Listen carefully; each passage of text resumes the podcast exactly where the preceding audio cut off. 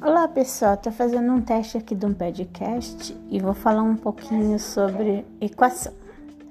Equação do primeiro grau com duas variáveis é chamado de sistema.